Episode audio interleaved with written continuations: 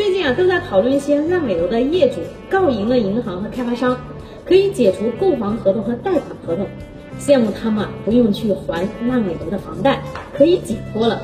也有不少媒体呢也报道说，烂尾楼的业主迎来了胜利。这烂尾楼的业主真的是要迎来胜利了吗？认真啊，你就输了。姐姐要在这里给你提一个醒，即便是你赢了官司。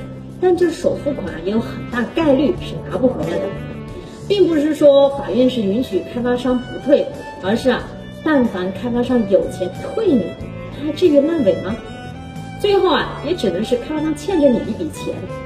可是，在开发商的讨债队伍中呢，也不可能只有你。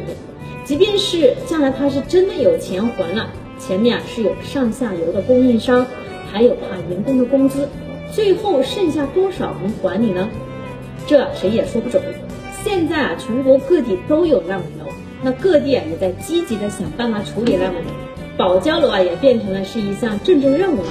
那房贷月供实在是困难的话，就想办法去跟银行去协商，再坚持一下，说不定啊还有机会能熬到交楼的那一天。那至于是坚持还是放弃，那真的要考虑清楚了。